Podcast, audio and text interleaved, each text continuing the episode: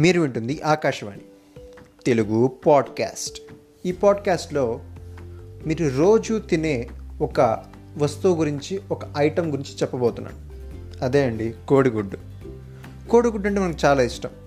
దాన్ని రోస్ట్ చేసుకోనో ఫ్రై చేసుకోనో ఉడకబెట్టుకోనో హాఫ్ బాయిల్డ్ మంచింగో ఏదోలా తినేస్తాం. కోడిగుడ్డుకున్న డిమాండ్ అది. డిమాండ్ బట్టే సప్లై ఉంటుంది. అదే మనం మాల్లోకి వెళ్ళి కోడిగుడ్డు కాకుండా బాతుగుడ్డో ఆస్ట్రిచ్ గుడ్డో చూస్తే కోడిగుడ్లాగా ఎందుకు ఫీల్ అవ్వట్లేదు? కోడిగుడ్డునే తినాలని ఎందుకు ఫీల్ అవుతున్నాం అలా చూయించేశారు మనల్ని. కోడిగుడ్లో ప్రోటీన్స్ ఎక్కువ ఉంటాయి.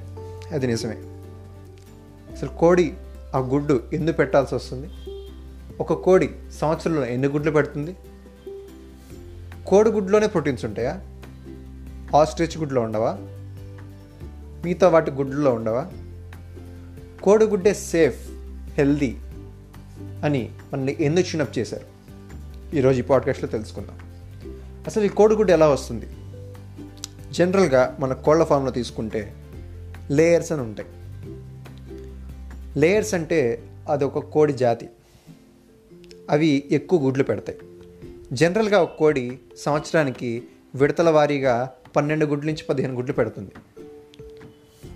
దానికి మనం మన వాళ్ళు ఇంజెక్షన్స్ చేసి ఆర్టిఫిషియల్గా సంవత్సరానికి మూడు వందల గుడ్లు పెట్టిస్తున్నారు.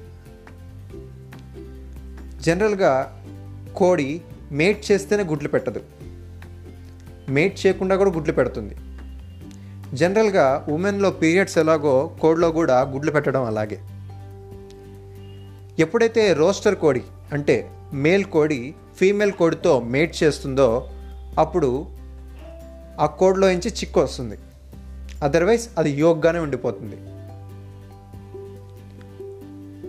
ఇప్పుడు ఫామ్లో జరిగే కొన్ని బార్బారిక్ యాక్టివిటీస్ గురించి చెప్తా. జనరల్గా ఈ కోడ్లను తెస్తారు. వాటికి తిరిగే స్వేచ్ఛ లేకుండా కేజెస్లో బంధిస్తారు. ఆ కేజెస్లో ఇరవై నాలుగు గంటలు ఉండి ఏం చేయాలో అర్థం కాక మెంటల్ స్ట్రెస్కి గురవుతాయి. తర్వాత పక్కనున్న కోడిని పొడుస్తూ ఉంటాయి. అలా పొడిస్తే కోళ్ళ ఫారం వాళ్ళకి నష్టం కదా? అందుకే ఆ కోడి ముక్కుని ఐరన్ హీటెడ్ బ్లేడ్తో కట్ చేస్తారు. కట్ చేయడం వల్ల కొన్ని ఆ నొప్పికి అక్కడే చచ్చిపోతాయి. ఇంకొన్ని కోళ్ళు ఆ ఇంజెక్షన్స్ చేయడం చేయడం వల్ల ఎన్నో రకాల జబ్బులు వచ్చి అక్కడ చచ్చిపోతాయి. వన్స్ ఆ కోళ్ళు గుడ్లు పెట్టవని వాళ్ళకి తెలిస్తే ఆ కోడిని చంపేస్తారు.